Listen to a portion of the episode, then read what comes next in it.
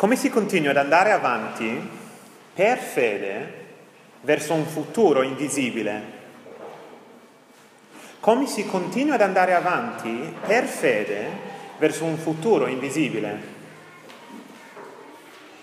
È così difficile aspettare, sperare in una nuova creazione invece di vivere per questa creazione, vero? Eh, il nostro futuro con Cristo è così intangibile, sembra così lontano nel futuro e spesso ne parliamo come se fosse un sogno piuttosto che la realtà. Non posso immaginare come saranno gli edifici, i negozi, ehm, i vestiti in questo futuro. Quindi è difficile anche immaginarmi lì, mentre le tentazioni di questo mondo sono ovviamente reali attirano tutti i sensi, le vediamo, le possiamo toccare. Possiamo facilmente costruirci una fantasia personale e sognare quanto sarebbe bello essere amati, sposati, liberi, ricchi, popolari. Quanto sarebbe bello ignorare le nostre responsabilità, fare quello che vogliamo, soddisfare i nostri desideri con tutte queste tentazioni, come si continua ad andare avanti per fede verso un futuro invisibile. Per non parlare di quelli al di fuori della Chiesa, che ci guardano come se fossimo diversi, eh, o carini ma pazzi, o stolti, o forse ci vedono più come omofobi sessisti. Invece vogliamo solo piacere agli altri, essere considerati normali. Come si continua ad andare avanti per fede verso un futuro invisibile? E ovviamente non pensiamo solo così, eh, ci sono tanti momenti in cui, riflettendo sulla parola di Dio, lo Spirito Santo ci aiuta a vedere chiaramente quanto noi che crediamo in Gesù siamo benedetti e quanto è meglio vivere per Lui per, eh, che per idoli vani. Ma in ogni momento della vita della Chiesa ci saranno diversi di noi per i quali è una grande sfida continuare a lottare contro, contro le bugie del mondo giorno dopo giorno, anno dopo anno. È facile, è facile che ci sentiamo stanchi di aspettare il ritorno di Gesù, il riposo perfetto e la soddisfazione che ci darà. Come si continua ad andare avanti per fede verso un futuro invisibile. E se ci troviamo a pensare in questo modo, siamo molto simili ai credenti a cui è stata scritta questa lettera. Per loro il peccato era così attraente, l'ostilità dei non credenti così difficile so- da sopportare ed erano così stanchi di aspettare un futuro non visibile, intangibile, che avevano già cominciato ad abbandonare la loro fede in Gesù e l'eredità che ci promette. Ma questi credenti non erano sempre stati così? Infatti all'inizio erano una delle chiese più zelanti nell'intero Nuovo Testamento. Guardate con me il capitolo 10 dal versetto 32.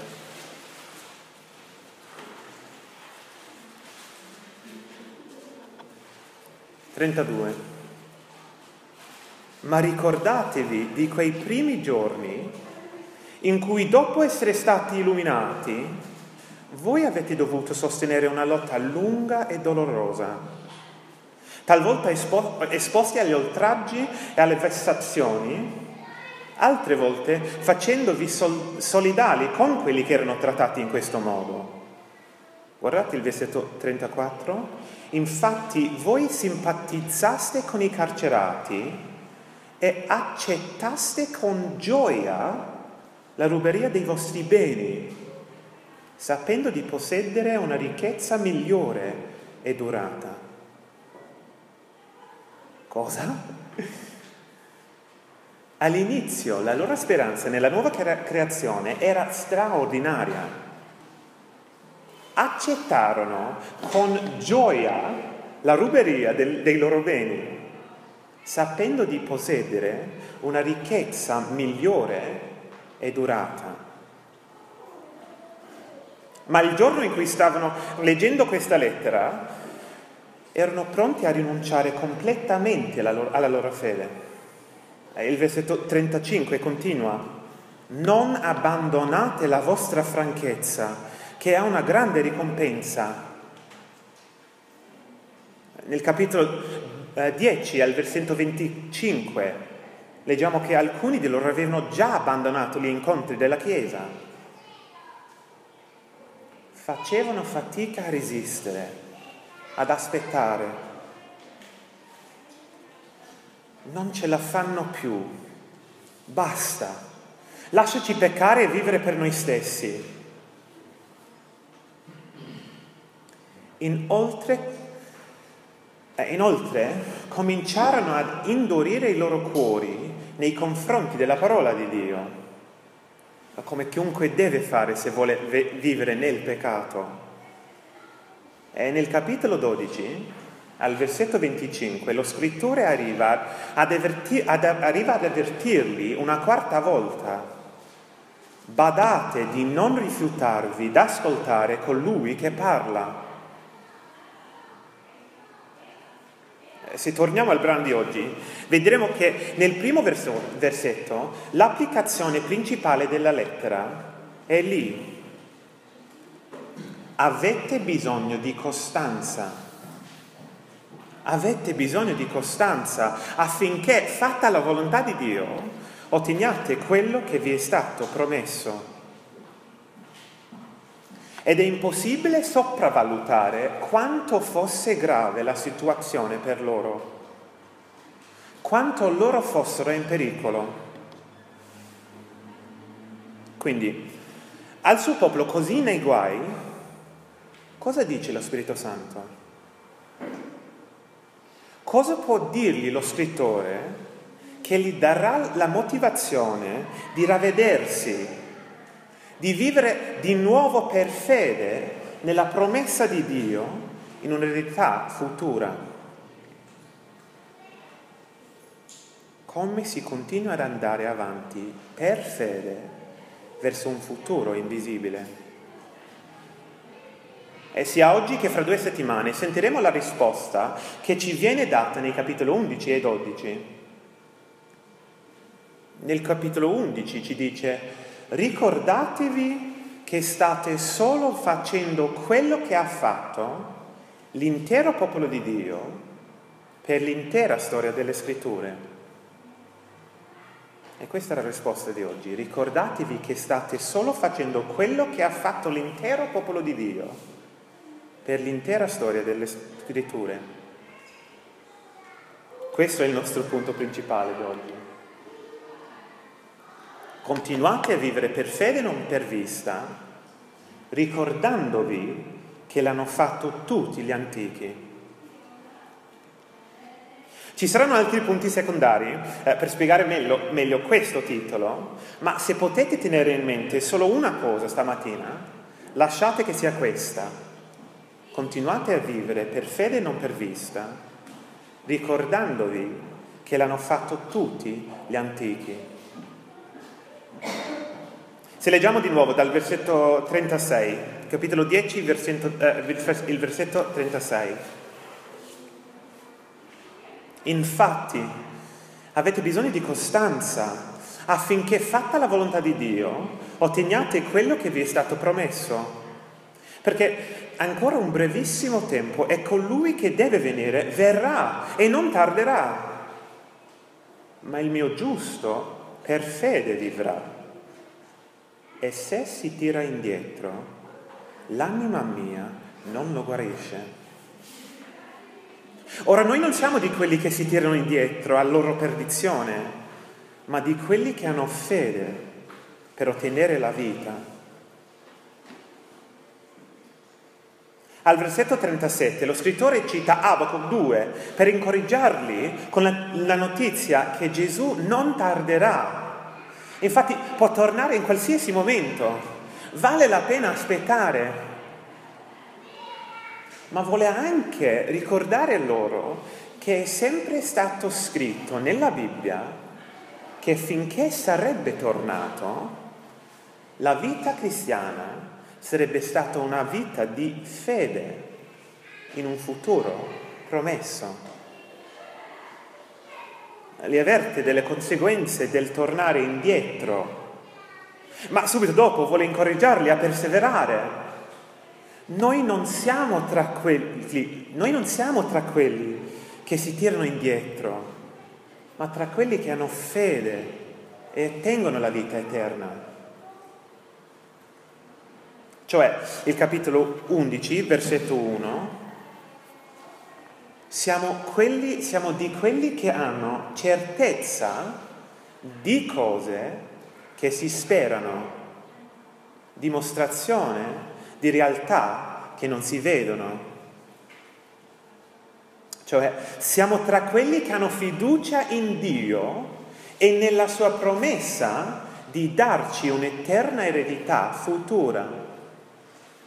Siamo tra quelli che hanno fiducia in Dio e nella sua promessa di darci un'eterna eredità futura. Continuate a vivere per fede, non per vista. A prima lettura è difficile capire il versetto 1, vero? Eh, ma dobbiamo tenere in mente che questa fede è stata appena contrapposta al tirarsi indietro e il, è il, è il contrario di non continuare ad andare avanti. E la parola certezza nel versetto, la parola certezza è tradotta con fiducia nel capitolo 3, versetto 14. La fede di cui si parla è una certezza, una fiducia nelle cose in cui speriamo, le cose che Dio ci ha promesso.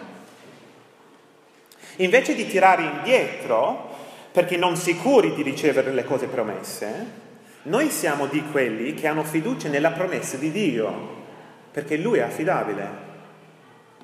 Eh, la seconda parte del versetto 1 ha la possibilità di confonderci di più, eh, perché la parola tradotta dimostrazione eh, può significare sia la prova che qualcosa è reale, sia la convinzione, la sicurezza che è reale. E non dobbiamo conoscere il greco per capire in quale senso lo sta usando, la sta usando lo Spirito Santo qua. Nell'intero capitolo la fede è una cosa che il popolo di Dio aveva in Dio e nella sua promessa invisibile. Quindi non è la prova delle cose invisibili. Quindi il versetto 1, come è scritto in tante altre traduzioni fedeli, potrebbe dire, or la fede è certezza, fiducia di cose che si sperano, la, convizio- la convinzione, la sicurezza di realtà che non si vedono. La fede e la fiducia in Dio è nella sua promessa di darci un'eterna eredità futura. Penso che sia in parte difficile per noi capire il senso del versetto, perché siamo più abituati a pensare alla fede come al contrario delle opere, ma non è il discorso che sta facendo lo scrittore qua. Non siamo nella lettera ai Romani. Stiamo là, parlando della fede che si contrappone alla vista. Stiamo parlando di vivere per il futuro, non per il presente. Sta semplicemente dicendo continuate a vivere per fede, non per vista. Ma questo è esattamente quello che loro non vogliono fare. Quindi per incoraggiare questa Chiesa, che è così vicino al tirarsi indietro alla loro perdizione, gli ricorda il versetto 2. Il versetto 2. Infatti, e per essa fu resa buona testimonianza agli antichi. Continuate a vivere per fede e non per vista, ricordandovi che l'hanno fatto tutti gli antichi. E dal versetto 3 al 38 dà loro una panoramica dell'intera storia delle scritture ebraiche per far vedere che ogni singola persona che sia mai stata parte del vero popolo di Dio ha avuto la stessa fede, la stessa fiducia nel futuro eterno promesso da Dio. E inizia con Genesi 1 e notiamo la ripetizione, il versetto 3. Per fede comprendiamo, 4. Per fede Abele, 5. Per fede Enoch, 7. Per fede Noè, 8. Per fede Abramo, 11 per fede anche Sara, 17, 20, 21, 22, 23, 24, 27, 28, 29, 30, 31 e 33. Ognuno di loro ha vissuto per fede. E dal 3 al 16 si parla del tempo prima che Dio desse ad Abramo questa promessa della terra promessa. Dal 17 al 31 Parla del popolo di Dio dal momento in cui Dio diede loro la promessa al momento in cui la promessa fu parzialmente realizzata, quando il popolo ottenne il paese di Canaan. E dal 32 in poi parla di quelli che nel paese di Canaan continuavano ad aspettare per il vero compimento della promessa data ad Abramo, l'arrivo della nuova creazione ogni singola persona presente nell'elenco viveva per fede nella promessa di Dio di un futuro fino ad ora invisibile. Avevano loro, abbiamo noi, bisogno di costanza, la stessa costanza di cui aveva bisogno ogni singolo credente nell'intera, nell'intera storia del Vecchio Testamento.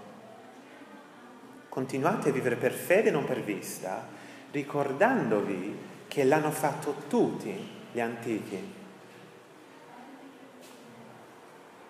Sappiamo bene quanto è più facile portare a termine una prova eh, se non dobbiamo farlo da soli.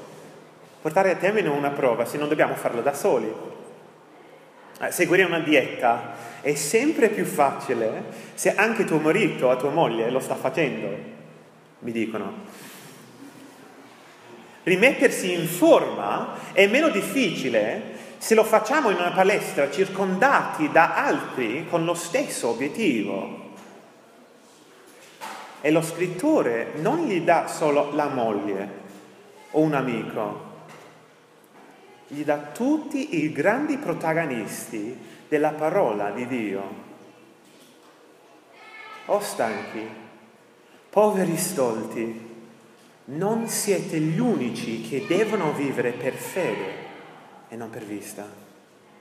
Ricordatevi che l'hanno fatto tutti gli antichi. E ovviamente non abbiamo tempo di esporre ogni versetto del brano, ma permettetemi di sottolineare tre cose. E la prima sarà molto più lunga delle altre due. Ma prima cosa, si fidavano di Dio per lo stesso futuro premesso. Continuate a vivere per fede e non per vista, ricordandovi che l'hanno fatto tutti gli antichi, che si fidavano di Dio per lo stesso futuro promesso. L'idea del versetto 3 è semplice, ma anche geniale. Per fede compriamo, se lo leggiamo, per fede comprendiamo che i mondi sono stati formati dalla parola di Dio. Così le cose che si vedono non sono state tratte da cose apparenti. Sta dicendo che basta leggere Genesi 1 per rendersi conto che ogni credente deve vivere per fede. Cioè essere sicuro della realtà di un Dio invisibile e delle sue parole invisibili. È impossibile capire come hanno avuto inizio tutte le cose visibili senza considerare le cose invisibili. Quindi da Genesi 1 il popolo di Dio ha dovuto vivere per fede, non per vista. Si fidavano di Dio. Anche Abele, Enoch e Noè, prima di ricevere la promessa data ad Abramo, erano uomini di fede.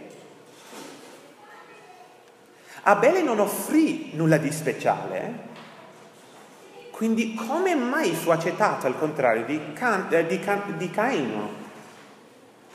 Perché lo offrì per fede.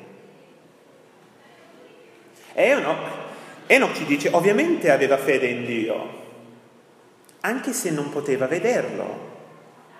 Perché alla fine del versetto 5 c'è scritto che fu gradito a Dio.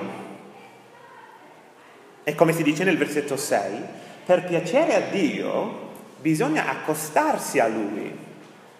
E per accostarsi a Lui ovviamente si deve credere che esista. E per volergli piacere si deve credere che ricompensa quelli che lo cercano. Enoch ovviamente aveva fede in Dio. E Noè, Noè aveva fiducia nell'avvertimento divino di Dio. Credeva in un futuro ancora non visto, promesso da Dio. Anche Sara, al versetto 11, si fidava di Dio. Come mai aveva fede di concepire benché fosse sterile e già fuori d'età? La risposta è nel versetto. Perché ritiene, ritenne fedele colui che aveva fatto la promessa. Si fidavano di Dio. E leggendo quel versetto 11 è molto importante capire che non si sta dicendo trovate più fede in voi stessi. No, è l'oggetto della nostra fede, il Dio in cui crediamo, che ci assicura. Non è il potere della nostra fede che conta, è il potere di colui in cui fidiamo. Sta dicendo fate quello che ha sempre fatto il popolo di Dio, ponete la vostra fede nel Dio invisibile che ha creato il mondo invisibile con la sua parola ed è rimasto fedele ad ogni singola parola che disse al suo popolo. Si fidavano di Dio per il futuro promesso. Poi ci dà uno degli esempi più grandi nella Bibbia, quello di Abramo. Al versetto 8 è chiaro che Abramo si fidasse di Dio riguardo un luogo mai visto, un'eredità futura. Al versetto 9, riguardo una terra promessa, ma ancora non sua. E potremmo dire, ah ok, loro si fidavano di Dio riguardo alla terra promessa di Canaan, come noi ci fidiamo di Dio riguardo alla terra promessa, cioè la nuova creazione. E questo avrebbe senso, ma per lo scrittore questo sarebbe insufficiente. Lui vuole farci vedere che la fede degli antichi, dello Vecchio Testamento, non era solo in una promessa simile a quello che Dio ci ha dato. No, loro speravano esattamente nella stessa promessa. Una città futura costruita da Dio, non dagli uomini. Al versetto 10, perché aspettava la città che ha le vere fondamenta e il cui architetto e costruttore è Dio. Lo discorso è più chiaro nei versetti 14 eh, a 16 Infatti, chi dice così dimostra di cercare una patria. E se avessero avuto a cuore quella da cui erano usciti, certo avrebbero avuto tempo di, di, di ritornarvi. Ma ora ne desideranno una migliore, cioè quella celeste. Se Abramo avesse avuto speranza solo in un'altra città o in un paese simile a quello da cui era uscito, sarebbe potuto tornare alla città che avevano già costruito ai suoi parenti a Caran o ad Ur, dove come primogenito avrebbe ereditato tutta la ricchezza della sua famiglia. Ma lui sperava nella promessa di Dio. Sapeva che Dio gli aveva promesso una città diversa, migliore. Si fidavano di Dio per il futuro promesso, lo stesso futuro che noi aspettiamo. Anzi, sperava di riceverlo dopo la, dopo la morte e non solo lui, ma versetto 13, tutti costoro speravano nella città celeste di Dio. Loro confessavano di essere forestieri e pellegrini sulla terra. Non ci dice esattamente come, ma sembra che Abele, Enoch, Noè, Abramo, Sara, tutti loro speravano in una, in una città, una vita dopo la morte. Notiamo come finisce il versetto 4. Benché morto, egli parla ancora. Parla perché vive. O nel 5, per fede Enoch fu rapito perché non vedesse la morte oltre la morte Enoch vive. Il versetto 12 dice letteralmente, perciò da una sola persona, già come morta, è nata una discendenza. Ed è chiarissimo da 17 in poi quello che ha pensato Abramo. Quindi se Abramo e Sara avessero visto la città di Gerusalemme, lo splendore dello Tempio, il, treno, il trono del re Solomone, avrebbero detto, è così bella, stupenda, ma non è questa la città in cui speriamo. Perché questa è ancora una città fatta da mani umane, noi stiamo aspettando qualcosa di ancora migliore, una città celeste dopo la morte, costruita da Dio. Si fidavano di Dio per esattamente lo stesso futuro promesso. E ci sono tanti che vogliono dirci che il giudaismo è la legittima continuazione della religione del Vecchio Testamento, vero? il giudaismo che è legittima continuazione. Che la, fede, che la fede cristiana è stata inventata da Gesù di Nazareth o dall'Apostolo Paolo che parlava spesso della fede.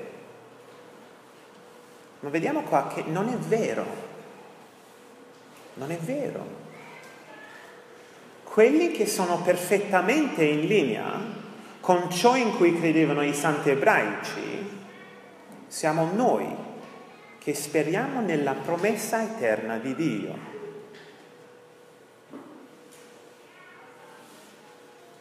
E vediamo che qua lo Spirito Santo ci sta dicendo che la vera speranza cristiana è in un futuro, dopo la morte. Viviamo per fede nel futuro, non per vista nelle cose che Dio ci sta già dando o non dando. Potremmo dire che la misura in cui viviamo per il futuro è la misura in cui abbiamo compreso la vita cristiana. Dove abbiamo messo la nostra speranza? Per esempio, ho pensato molti negli ultimi mesi al fatto che gli studenti della Chiesa sarebbero a dirvi che io so come spendere bene i miei soldi per mangiare fuori. Anche se sono qua solo da due anni, molti vengono da me se vogliono sapere dove possono andare per una cena o un aperitivo o un locale un po' più sofisticato. E guardate, so bene che siamo liberi in Cristo e non sento il bisogno di flagellarmi davanti a voi, ma vale la pena chiedere a me stesso cosa rivela di me il fatto che io sia noto per sapere mangiare bene. Cosa rivela di me? Per quale città sto vivendo? E lo dico per incoraggiarvi a riflettere sulla questa domanda. Ah, scusa, lo dico, lo dico per incoraggiarvi anche a riflettere sulla stessa domanda. Dove stiamo investendo le, nostre, le nostre risorse, energie, la nostra speranza? Si fidavano di Dio per lo stesso futuro promesso. E poi, poi notiamo che erano pronti a perdere tutto per il futuro promesso. Continuate a vivere per fede e non per vista, ricordandovi che l'hanno fatto tutti gli antichi, che erano pronti a perdere tutto per il futuro promesso. Seguiti dal versetto 24. Dal 24. 11-24. Per fede Mosè, fattosi grande, rifiutò di essere chiamato figlio della figlia di, del faraone, preferendo essere maltrattato con il popolo di Dio che godere per breve tempo i piaceri del peccato, stimando gli oltraggi di Cristo ricchezza maggiore dei tesori d'Egitto, perché aveva lo sguardo rivolto alla ricompensa. Per fede abbandonò l'Egitto senza temere la collera del re, perché rimase costante, come se vedesse colui che è invisibile. Quanto sarebbe stato importante per loro sentire i versetti 25 e 26.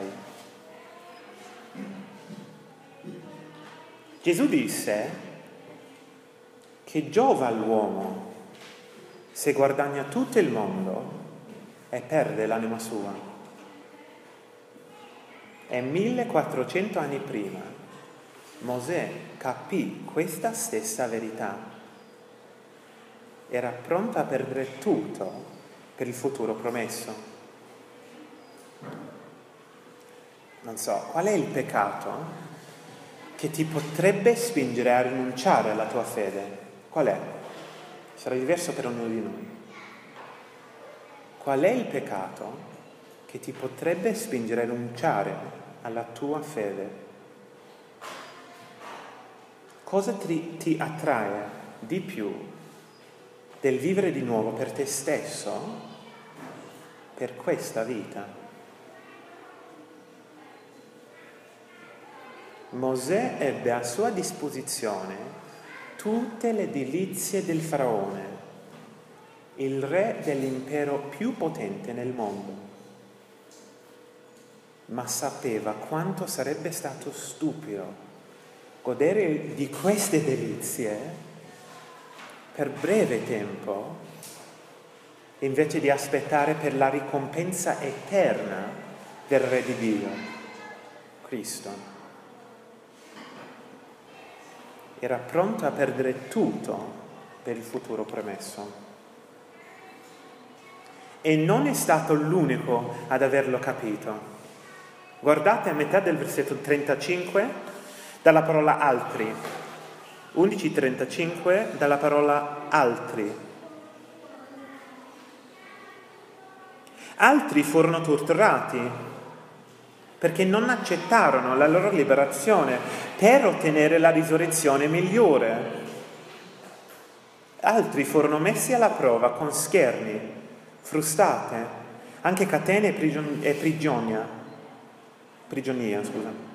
Furono lapidati, segati, uccisi di spada, andarono attorno coperti, coperti di pelli di pecora e di capra, bisognosi, afflitti, maltrattati, di loro il mondo non era degno.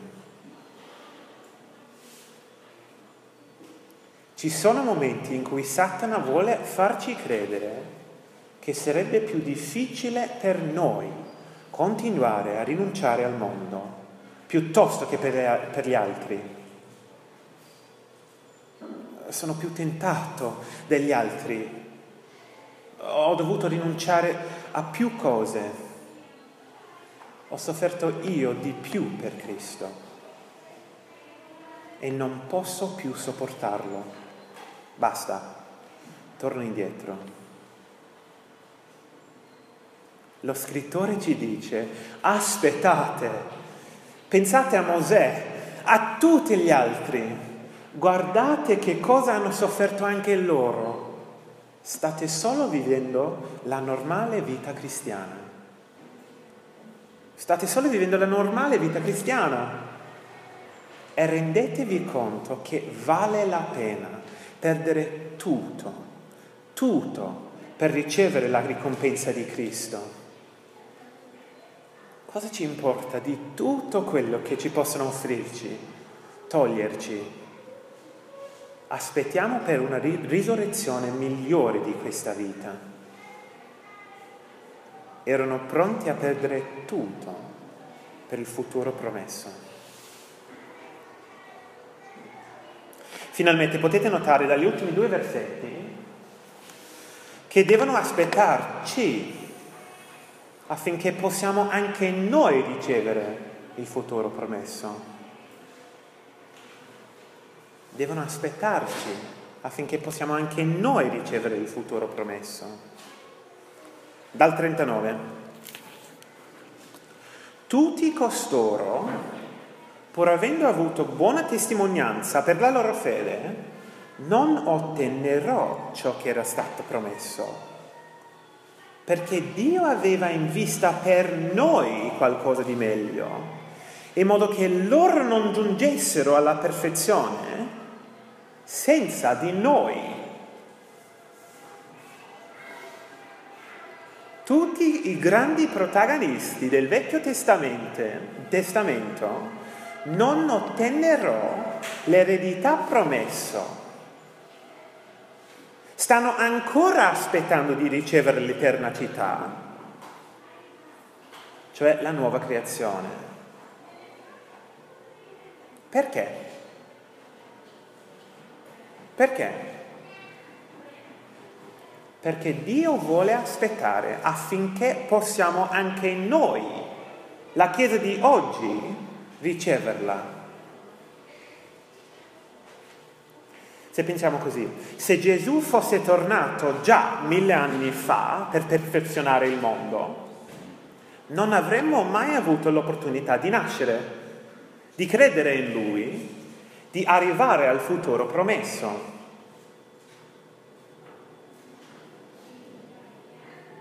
Dio vuole aspettare affinché possiamo anche noi, la Chiesa di oggi, ricevere la nuova creazione. Pensiamoci per un secondo. Sta scrivendo a una Chiesa che è pronta a tirare indietro, che sta già rifiutando la parola di Gesù ed ha una Chiesa che è così dura contro Cristo che vuole abbandonarlo. ad una Chiesa che merita la sua ira per aver voluto rifiutare la morte di Cristo al posto nostro, lo Spirito Santo sta dicendo, Dio vuole così tanto che possiate anche voi godere della ricompensa degli figli di Dio, che tutti i grandi eroi di fede stanno ancora aspettando di ricevere. Abramo, Sara, Mosè, Davide, Salomone, tutti loro stanno ancora aspettando loro ed adesso noi